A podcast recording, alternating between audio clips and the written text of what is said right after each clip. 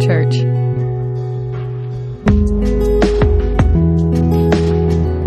So today we're going to be looking at some concepts, and, and we often, I think, hit this in the Bible. But before I get into the scripture, I want to discuss um, just some some ideas. So, oh, we're back. We're good? I can speak loudly. Just- all right. Um, so we're going to be discussing some topics that are on on the brink of our understanding. Um, a lot of things that we hit in the Bible are concepts that kind of go beyond us. Um, there are there are things of God that we can't fully understand currently, and frankly, we probably won't ever fully understand God because then we would be uh, very much like God if we knew everything that He knew. Um, but when we look through the Bible and look at some scriptures, we look at some things that Paul tells us um, that really take a lot to look into and really take a lot to understand. Um, and this morning we are going to touch some some of those principles that we're just not going to fully grasp. And frankly, someone may grasp it more better than I do or more than I do. Um, but what I bring to the table this morning is I hopefully will help us learn and grow closer to Him and understand it um, understand it better. Um, so before I start, I want to look at the first few verses. Um, sorry, the last few verses of chapter three. Um, I, these are kind of the verses that Michelle and I um, we just we love so much. Ephesians 3, 20 and twenty one. They're verses that we have hung on our wall, and they're verses we think about and um, think about often and talk about often. Um, says, "Now to him who is able to do far more abundantly than all that we ask or think." according to the power at work within us. To him be glory in the church and in Christ Jesus throughout all generations, forever and ever. Amen. And so, as we talk this morning about things that are difficult to understand or practices that are difficult to implement, um, let's keep in mind that God is capable of doing more in us and through us than we even ask or than we can ever think. Um, so even though to us reading these things may be difficult to understand or difficult to apply to our lives, God is capable of doing such things. Um, through Him, we are capable of doing those things um, and of understanding. So um, let's look at chapter 4. We're going to read through the first half of it, um, and then I'll open in prayer. So he says, I, therefore, a prisoner for the Lord, urge you to walk in a manner worthy of the calling to which you have been called, with all humility and gentleness, with patience, bearing with one another in love, eager to maintain the unity of the Spirit in the bond of peace. There is one body and one Spirit, just as you were called to the one hope that belongs to your call. One Lord, one faith, one baptism, one God and Father of all, who is over all and through all and in all. But grace was given to each one of us according to the measure of Christ's gift. Therefore it says, When he ascended on high, he led a host of captives, and he gave gifts to men. In saying he ascended, what does it mean but that he had also descended into the lower regions, the earth? He who descended is the one who also ascended far above all the heavens, that he might fill all things. And he gave the apostles, and he gave the apostles, the prophets, the evangelists, the shepherds, and teachers to equip the saints to the, for the work of ministry, for building up the body of Christ, until we all attain to the unity of the faith and of the knowledge of the Son of God, to mature manhood, to the measure of the stature of the fullness of Christ, so that we may no longer be children, tossed to and fro by the waves and carried about by every wind of doctrine, by human cunning, by craftiness and deceitful schemes. Rather, speaking the truth in love, we are to grow up in every way into Him who is the head, into Christ, from whom the whole body, joined and held together by every joint with which it is equipped, when each part is working properly, makes the body grow so that it builds itself up in love. So let's bow our heads. Heavenly Father, we come before you this morning and um, we acknowledge that you are Lord and, and that you are awesome, um, and that we can't fully understand and comprehend who you are, but we do know things, um, and that we do love you, and we know that you love us based on the evidence of Jesus Christ. And um, Lord, you are great and wonderful, and we come before you and bow and just Pray that you would draw us into your love, um, that we know that we can do nothing apart from you. Um, we can do nothing good apart from you, and that we can only draw closer to you by your strength and by your power. Um, so, Lord, we ask that, for that this morning. We ask that you would open our eyes to this passage, that you would speak truth into our hearts, um, that would be receptive to it, um, and that we would be uh, unified as a body of Christ and as a body of believers for your purpose and for your cause. Um, help us to serve you and glorify you this morning in Jesus' name. Amen. So, keep in mind the first few or the last few verses of chapter three. Um, to him who is able to do immeasurably more than all we ask or think. So, the first portion of this, I'm going to spend a lot of time on the first half, and we'll spend time on the second half, but um, just bear with me as we look at this. So, verses 1 through 3, he says, I therefore, a prisoner for the Lord, which Paul often refers to him as a prisoner for, the, for God. Um, he urges you, uh, I therefore, a, pri- a prisoner for the Lord, urge you to walk in a manner worthy of the calling to which you have been called, with all humility and gentleness, with patience, bearing with one another in love, eager to maintain the unity of the Spirit in the body of peace. So, let's first look at what it means to walk in a manner worthy of the calling to which you've been called. Because I feel like that verse right there is really sums up a lot of this chapter, but it's also it's kind of hard to conceptualize. So, what does it mean? I think one of the first questions we have to answer is what have, what have we been called to? What have you been called to? Uh, if we look at 1 Peter 2 18 through 21, he, he refers to them. This is uh, Paul also writing to, or I'm sorry, it's Peter writing, but he says, Slaves, in reverent fear of God, submit yourselves to your masters, not only to those who are good and considerate, but also to those who are harsh. For it is commendable if someone bears up under the pain of unjust suffering because they are conscious of God. But how is it to your credit if you receive a beating for doing wrong and endure it? But if you suffer for doing good and you endure it, this is commendable before God. To this you were called, because Christ suffered for you, leaving you an example that you should follow in his steps. So we're going to look at several different things that we've been called to this morning. Um, the first um, that we see here is that we've been called to suffer. Um, now, that doesn't necessarily mean that we've been called to um, face physical suffering where we're all going to be beat and wounded and um, tortured or anything like that. That doesn't necessarily mean that. Certainly, God may have called someone into that um, and have to endure that, but that doesn't necessarily mean um, that we have to endure that. What He's called us to is to sacrifice.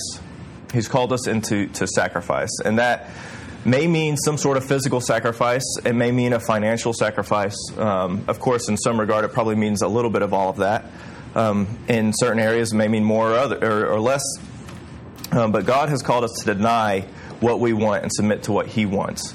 Um, if you're living fully for just what you necessarily want, um, and you're not making any sacrifices of something that you desire for the kingdom, then you're probably not sacrificing enough. Um, we're definitely he, he, wants us to make a sacrifice. Um, he wants to sacrifice wants us to sacrifice our selfishness for godliness. Um, there are often, I mean, I, I, think I've experienced this more since I've been married, but there are things that Michelle and I want to do with our house or want to, you know, certain things we want to be able to afford just financially and stuff like that. Um, but there are certain things that we should we should be willing to give up for the sake of the kingdom, um, you know, and that's just a financial resources aspect. You know, there are other things too, as far as like time goes. There are certain things you may want to do, but you may have to sacrifice those to be, serve the kingdom in a certain way. So God has definitely called us to sacrifice, and he has, He's called us to sacrifice. Um, so we also we have to deny things, um, and they're not always bad things that we have to deny. I mean, some of the things that we want to do could be fine, could be good. They're not sinful or anything like that. But we're often called to give those things up for the sake of, of God and for the sake of serving Him. So that's one thing. The first thing we have to, we're called to sacrifice. Another thing we're called um, we're called to is to live a holy life. In multiple places throughout Scripture, um, God says, Be holy, for I am holy, which is a really terrifying thing because who can attain that? Um, um, and even there, just as a side note, this whole section is a lot of your, your Bible probably titles chapter 4 is Unity in the Body of Christ. Even in that statement, Be holy, for I am holy, there is a, a union with God there. He wants us to be like Him. Um, but what does it mean to be holy? Um, what does it mean for us to be like Him? Well, what he's referring to, holiness is the absence of sin. Holiness is the absence of sin. So, what he means by be holy is to abstain from sin. So, in the first area, we see that we have to sacrifice, and that doesn't necessarily mean sinful things. That means just things, things that we may desire selfishly. In the second sense, he wants us to live holy. So, he wants us to abstain from sin and fight temptation. Um, he wants us to, to live holy um, and be like him. So, the two aspects that we've been called to so far that we've looked at is sacrificing things for the kingdom and living sin, sinless lives, which doesn't necessarily mean to, we have to be completely and totally sinless, but we do have to be recognizing sin constantly throughout our lives and putting a stop to that. Um, and the third thing that we're going to talk about that we've been called to is gifting. Um, so the last thing he's called us into is he's, he's called each of us into a unique purpose to fill in the church, and to a un- unique purpose to fill in this world. Each believer has been given or gifted uniquely to do what he's called us to do. Um, we have to use these gifts for the body of Christ and use these in union together. Um, each person is gifted uniquely. Each person, I mean, we can look around and here and tell, I mean, all of us have different desires, different abilities, different strengths and weaknesses um, that's evident that that's come from God and that we have to use those uh, strengths and weaknesses to serve Him. Um, in each th- of these three aspects the, the sacrifice, the holiness, and the gifting in each of those three, there is an individual and a collective component because all of us have been called to live holy. All of us have been called to sacrifice things, and all of us have been called um, to use our gifts to serve the kingdom. However, that may not look the same in each of our lives each of us are called, you know, each of us are tempted by different sins. So each of us may have to fight sin, a different type of sin. Um, each of us have different things that we desire. We may have to give those things up for the kingdom. So um, what Eduardo may want, you know, is something different than what I want. And so, you know, if God has called us to give that certain thing up for the kingdom, that's going to look different. Um, and it's the same with gifts. Each of us have been gifted uniquely to serve the kingdom. So that's that's the calling piece of that that verse. Um, live. He says he wants us to walk in a manner worthy of the calling to which you've been called. So that's the calling piece. The second piece is going to be what does it mean to live? Of what does living worthy look like? That's that's kind of a weird concept. In fact, I don't I don't feel like in English we talk about like worth, like being worthy of something very much. So Let's look at that. Google defines worthy as having or showing the qualities or abilities that merit recognition in a specified way. It's a deserving effort, attention, or respect. Good enough, suitable. Those are the definitions that we see in, on, on Google. So, Paul is telling us here in this sentence, he's telling us to live in a manner that is deserving of the sacrifice, the holiness, and the unique purpose to which you have been called.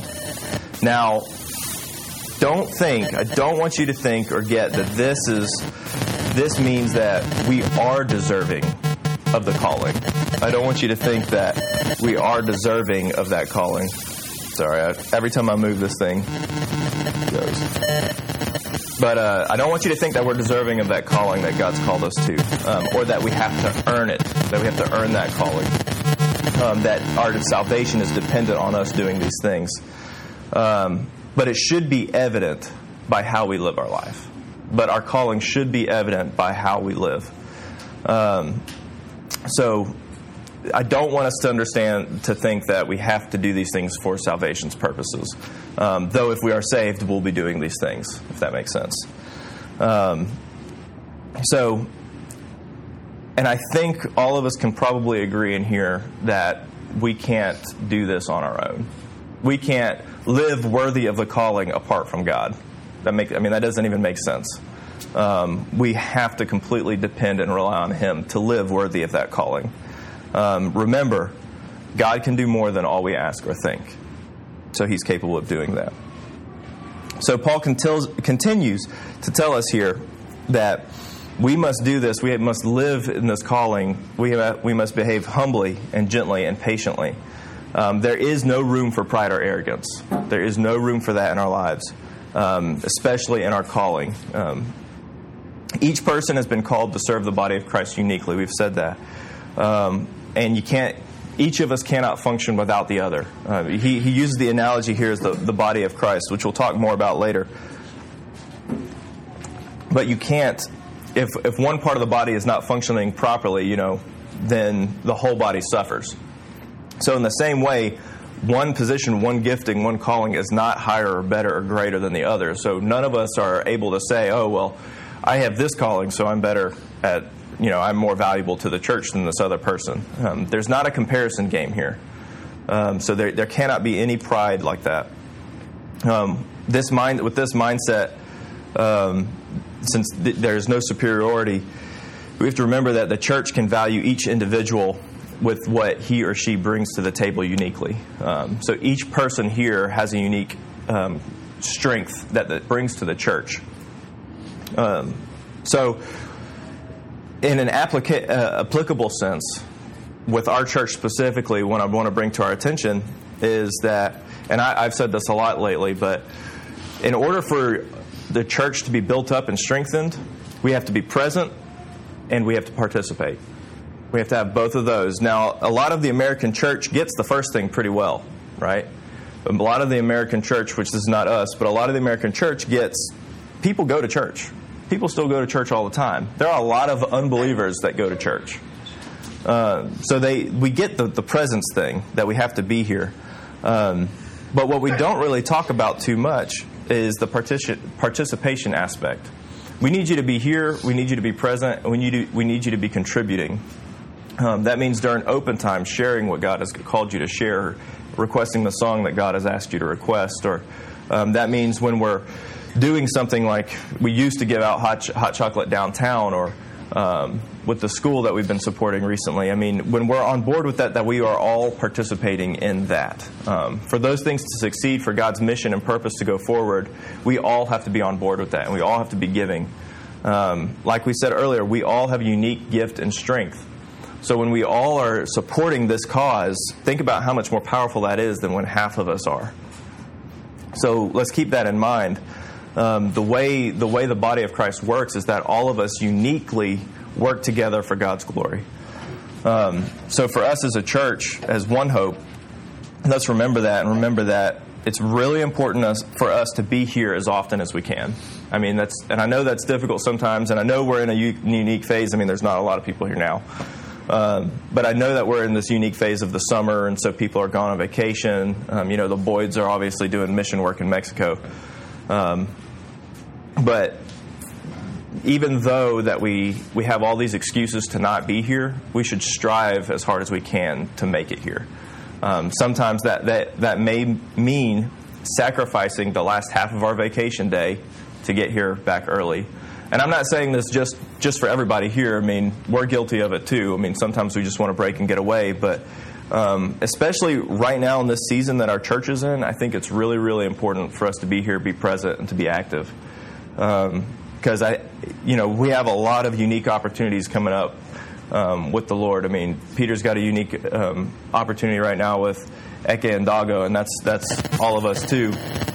Um, and then we have Demir and Ingrid coming. So there are a lot of unique things that are happening with the church right now, and so it's really, really important important for us to uh, to be active in the church, to be here and to be present. Um, and you know, to be honest, I know there's not a lot of people here this summer.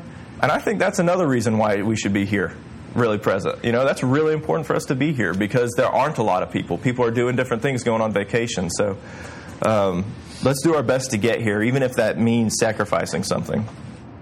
Um, so the other thing is again is is being is participating. Um, let's get on board with God's mission for this church. Um, when Demir and Ingrid get here, let's join on mission with them and whatever God's called them to do here and support them however we can. All right, so let's let's move on and focus on um, more of this scripture here. So verses four through seven, Paul says he goes on this role of unity here. He says, "There is one body and one spirit, just as you were called to the one hope that belongs to your call. One Lord, one faith, one baptism, one God, Father of all, who is over all and through all and in all. but grace was given to each one of us according to the measure of Christ's gifts. I think it's pretty safe to say that Paul is is really emphasizing unity here. That we should all be on board for these things. Um, so let's look at each one of these that he talks about. Um, all of these things are something that the church needs to be behind, that the church needs to be on board with together, um, with the same mindset and same body. Um, and we've already discussed how God has called us to be like Him in holiness, um, and how He's a part of us through the indwelling of His Spirit. And that's one way that we're all unified. Um, we all individually serve Him for a collective purpose, um, and often that we serve Him alongside each other. Um, and Paul talks about all the things, here he talks about all the things that bind us individually together. These are all the things that unify us as the body of Christ. So we each have our individual gifts and strengths, but this is where, even though we have our individual strength, this is where we're tied together as a family, as the body of Christ. So he says there is one body, which is the church. You know, that, that can be two in two aspects. You've got the big global church. Um, so we're all bonded and, and, unified through the Holy Spirit. If you believe in Christ and you've given your life to Him, His Spirit lives inside of us. Um, His Spirit lives inside of me, and it lives inside of you, and it's the same Spirit. And again, we talked about earlier how we are going to be on the brink of understanding here where we cannot fully fathom that. Um, we can't fully understand how the same Spirit is in um, one of us and in somebody else at the same time. I mean, physically in this world that doesn't make sense. Spiritually, we have to have faith and understand that um, God God is capable. And I, and I think the cool thing is, often when you meet another brother or sister who is a believer, you have this instant bond. I mean, sometimes you don't even have to put words to it; it just happens. Um, I, will tell you, whenever we go to Mexico, um, and this is the obvious example, but whenever we go there and we encounter believers that we've never seen before, we've never talked to, I may not even know their name, there's this instant connection of faith um, because they have the same spirit. We have the same spirit dwelling inside of us. So there's this unique brotherhood or sister sisterhood that we have with other believers. Um, and, I, and I think you could probably see that in your own life when you've encountered other believers who, who believe in Jesus and um, love God, that it's a pretty um, instant connection. Um, so that's one way that we are all unified in the body. And you know what? What's cool is sometimes these spiritual concepts they really do manifest themselves physically, and that's really a way that that bond is a really. I think that's an evidence of the Spirit working within us. Um, so the next thing he says, he's talking about the one hope that belongs to your call. Um, what is that one hope? Our church name is One Hope. So what what is that? Um, the hope that we have is the reward for following Jesus. That's what the hope is. And what's cool is this is that that hope right now that we have, it, it's a hope. So that means that the reward for following Jesus is a promise of a future reward, if that makes sense. So right now, our reward for following Jesus is this hope that there is going to, going to be eternal life without sin with Him um, that we get to live in complete unity. Because right now there's a separation. There's a, you know, we're, we are in a physical body. Um, the Bible says that we see through a glass darkly, and eventually that glass will be removed, and we'll be able to be enlightened, um, and um, we will be able to live holy. One day there will be a time where we don't even speak of sin, because sin doesn't exist. Um, and that's, I mean, that is the ultimate hope, is of this, this ultimate unity with Jesus um, that we're, we're going to have. We're going to get to live with Him and be with Him. Um, but for now, our reward is that hope of that reward, if that makes sense. So our hope is eternal life in the, with the Father and Son, dwelling with them in one Spirit, because Jesus called us to Him. Um, Hebrews 12, 1 through 3 says, Therefore, since we are surrounded by such a great cloud of witnesses, let us throw off everything that hinders and the sin, the sin that so easily entangles, and let us run with perseverance the race marked out for us, fixing our eyes on Jesus, the pioneer and perfecter of our faith. For the joy set before him, he endured the cross, scorning its shame, and sat down at the right hand of the throne of God. Consider him who endured such opposition from sinners so that you will not grow weary and lose heart. So, this hope Um, Jesus, as our one hope, is what gives us strength. It's what gives us, brings us joy, and what keeps us going. It's what gives us purpose. Um, I know that if you've experienced the hope of Jesus and really experienced that joy of Him, you can probably look back and go, How did I ever live without it?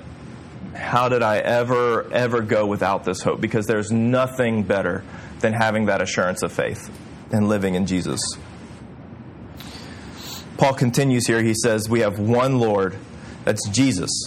Jesus is the Lord of all. He's the only Lord and Savior of the world. There is no other, there's nobody else. It's only Jesus. There's one faith. Only belief in Jesus leads to this hope. Only belief, faith in Jesus leads to this unity. There's one baptism.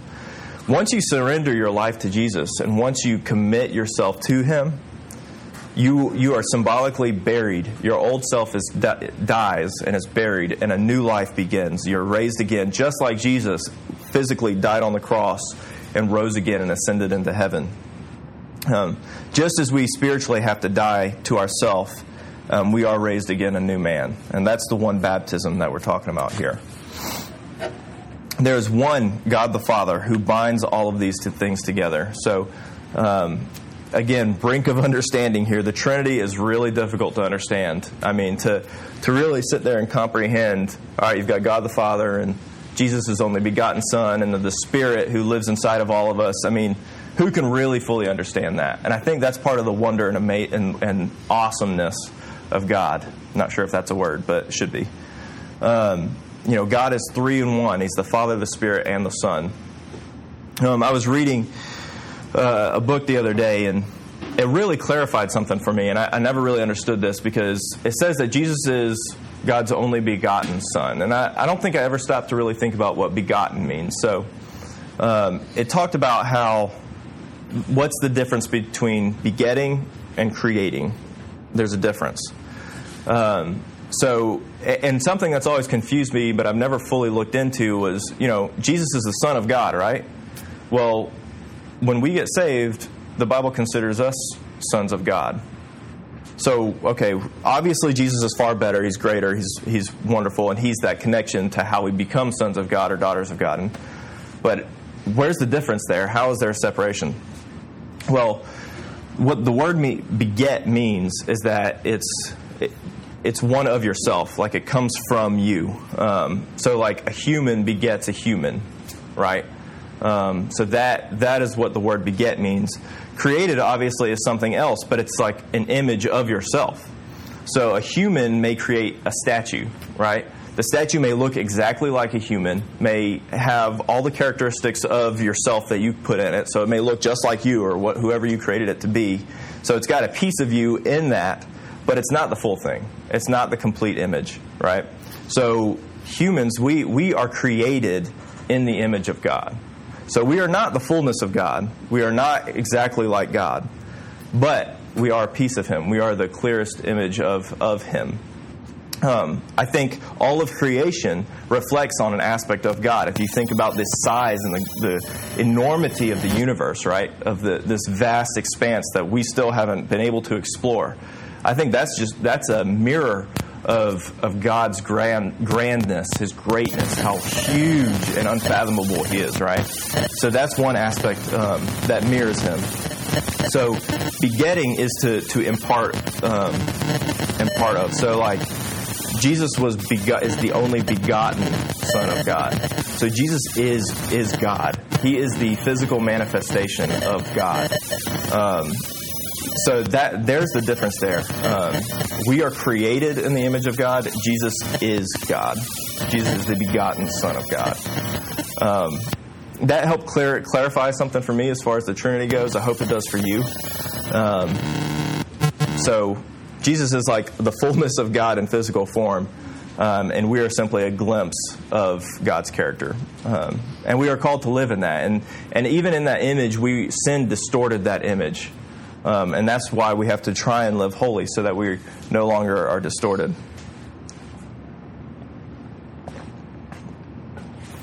So let's move on to another verse that can be confusing.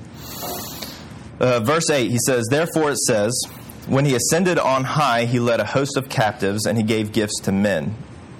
In saying he ascended, what does it mean but that he had also descended into the lower regions, the earth? He who descended is the one who also ascended far above all the heavens that he might fill all things. So this verse can really confuse people, but don't let it. It's not as complicated as it seems. It's a, it's straightforward in the way Paul intended it. Um, so this verse right here, verse 8, when he ascended on high, he led a host of captives and he gave gifts to men. What does that mean?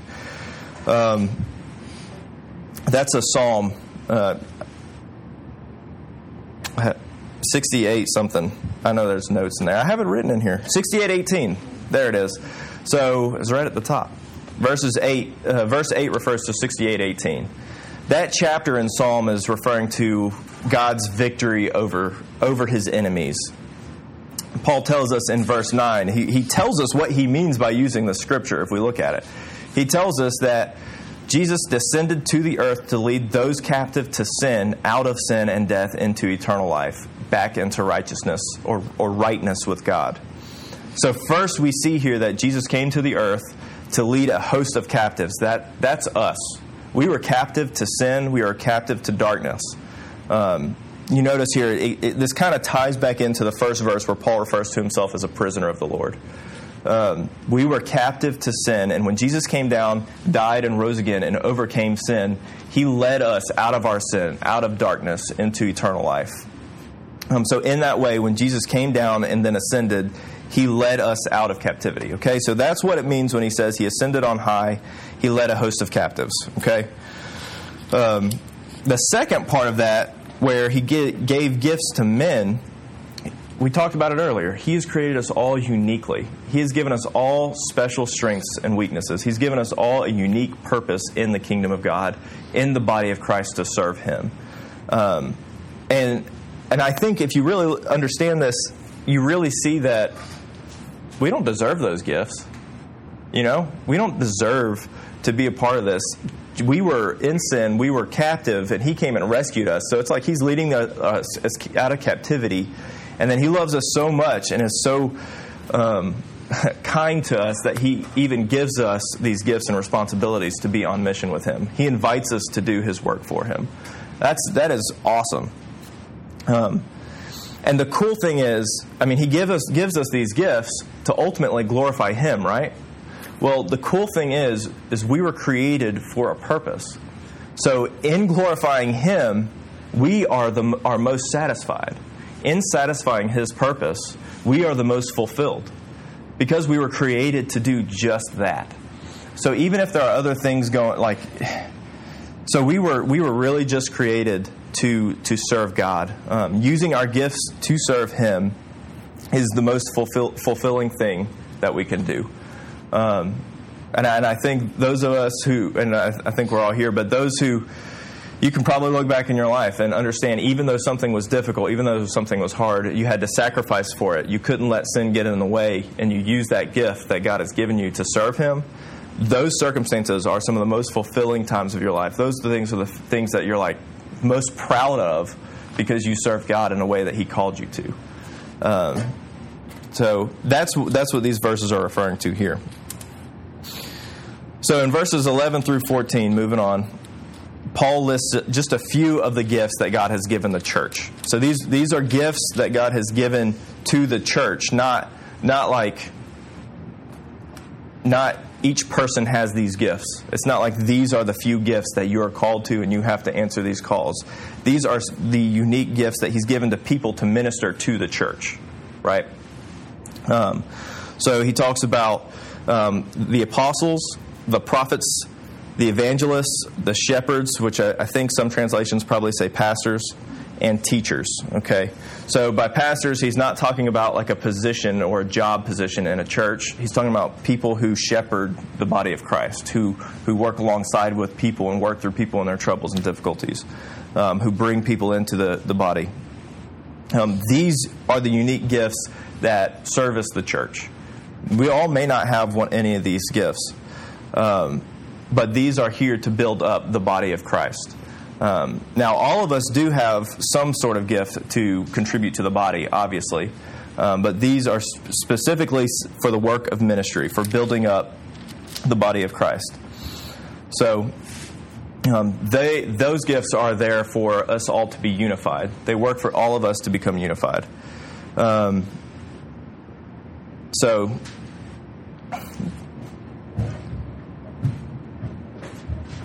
he also says later here, he says, until we all attain to the unity of the faith and of the knowledge of the Son of God, to mature manhood, to the measure of the stature of the fullness of Christ.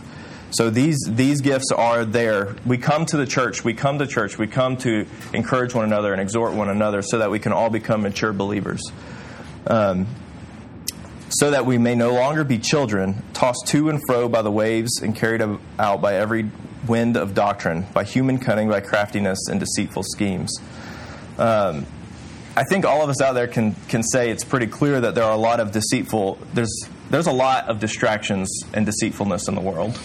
Um, it's very easy to be sidetracked, even as a believer.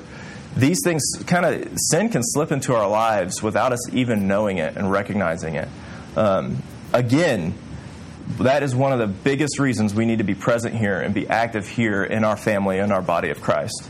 Um, because in doing so, we can each encourage one another, we can keep each other accountable. Um, a sin may be creeping up in my life, and Eduardo may notice it and be like, hey, man, you need to stop doing this. Or do, do you even know this is what you're saying? You know, and, and sometimes that, that may not come to my mind until he calls me out. All right? And so that's one of the really important things that we have to be here. We have to be present. Um, because this is where we preach truth. This is where we come to hear the truth and to learn more, to be mature, to grow closer to God. Um, and there are multiple things we do uh, to do this. So, this is why it's really important for us to seek the truth in all circumstances to always be looking for the truth in preaching. I mean, even when I'm sitting up here speaking, you should be questioning and examining everything that I say. Um, because we have to know the truth to be mature and to not be swayed by any doctrine um, and to be defensible against these, these sin. Um, so that's, I mean, we come here each Sunday to hear truth we study the Bible each day to learn it better, to know it more, to know the truth better, and we pray without ceasing to constantly be reminded of the truth. Um, our faith is built and it's grown through the truth. And as we all grow in truth and love, we collectively grow stronger and stronger. Um, it's that whole idea, and I'm not sure if I'm saying this right, but it's the whole idea that the sum of the whole is greater than the individual parts. You know, the sum of all of us working to the, together is far better than all of us working individually. Um, by each of us using our unique gifts um, are given by God for the kingdom and holding fast to the knowledge of the truth, powered by the Spirit, we can do some great and awesome, mighty things. Um, and I really think God is working in us to do those things. Um, so we see verses 15 and 16 are, are, all about the truth here. They say, Rather, speaking the truth in love, we are to grow up in every way into Him who is the head, into Christ, from whom the whole body, joined and held together by every joint in which it is equipped, when each part is working properly, makes the body grow so that it builds itself up in love. When we are all coming here, all active and participating in the gospel, not just here, but in our own individual lives as well. And we are bringing what God has been teaching us to the body of Christ here. Um, and we are all seeking Christ as, and uh, being obedient to Him. God can really do some amazing things. And what's awesome is we can see testimony of that in the new church, um, in the churches that God was building in the New Testament. Um, I mean, they do some mighty things. Uh, often, um, you can see where they'll bow down in prayer together, and like God literally shakes the earth that's how powerful and awesome He is. Um, and just because we're a small church doesn't mean He can't do mighty things through us. Um, so let's remember um, we are all, if you remember a couple weeks ago, we are all branded by the same mark of the Holy Spirit. We all have that same mark on our souls, right? Um, we all must rely on Jesus' power within us to make us into the follower that he wants us to be, to make us into the follower that is that lives worthy of the calling that he's called us to. We must do this as a team, as, as a family, because none of us can operate fully well without each part of the body functioning properly. Um, and we must hold fast to the truth of the gospel. So, in summary, let's remember we are each called to sacrifice, we're each called to live holy without sin. We are each called to use our gifts for the kingdom and for the body. All of it, all of this should be evident in how we live our lives. We need to be present and we need to be active in our church and in our family um, and what our church is doing. Um, that's the way I, we view this church. It, it is a family unit. Um, and using our gifts to be obedient is when we are most fully satisfied. So let's work together as a family to encourage one another in our walk, in our walks with Christ. Let's be unified behind God's purpose, and let's live worthy of our calling to Jesus. Therefore, since we are surrounded by such a great cloud of witnesses, let us throw off everything that hinders and the sin that so easily entangles. Let us run with perseverance the race marked out for us, fixing our eyes on Jesus, the pioneer and perfecter of our faith. For the joy set before him, he endured the cross, scorning its shame, and sat down at the right hand of the throne of God. Consider him who endured such opposition from sinners, so that you will not grow weary and lose heart. Let's pray.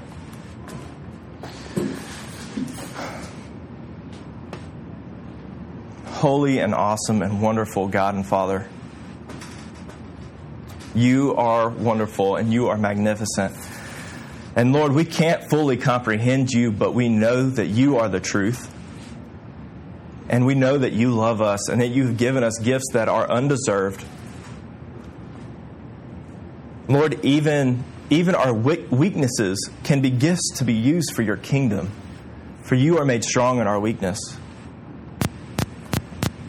Lord, we come before you and we exalt Jesus, who is the pioneer and perfecter of our faith, knowing that we cannot fully understand the truth without the love of Jesus in our hearts, God. And we just pray that you would increase that love for you, that we would seek you more wholly with everything that we have, that we'd be willing to sacrifice for your kingdom. Sanctify our hearts that we'd be more holy, that we would be more like you, that we would shun the sin and remove that sin from our lives, that there's no barrier between us, but that we can be like you and, and live in this world um, for your kingdom, to use our gifts to fully satisfy what you've called us to do, Lord Jesus. And Lord, we come before you and ultimately we acknowledge that none of this is possible without Jesus. None of this is possible without your death and resurrection on the cross where you scorned the shame of sin and you overcame all barriers between us. So, Lord, this morning, as we go into our open time to really glorify you and to, to remember the sacrifice of Jesus, Lord, we pray that we would remember that and that we would draw into your love and that we would know more of the truth and that we would be closer to you than ever this morning. Each and every day, work in us to make us more like you and to use our gifts according to your purpose. We love you. In Jesus' name we ask this. Amen.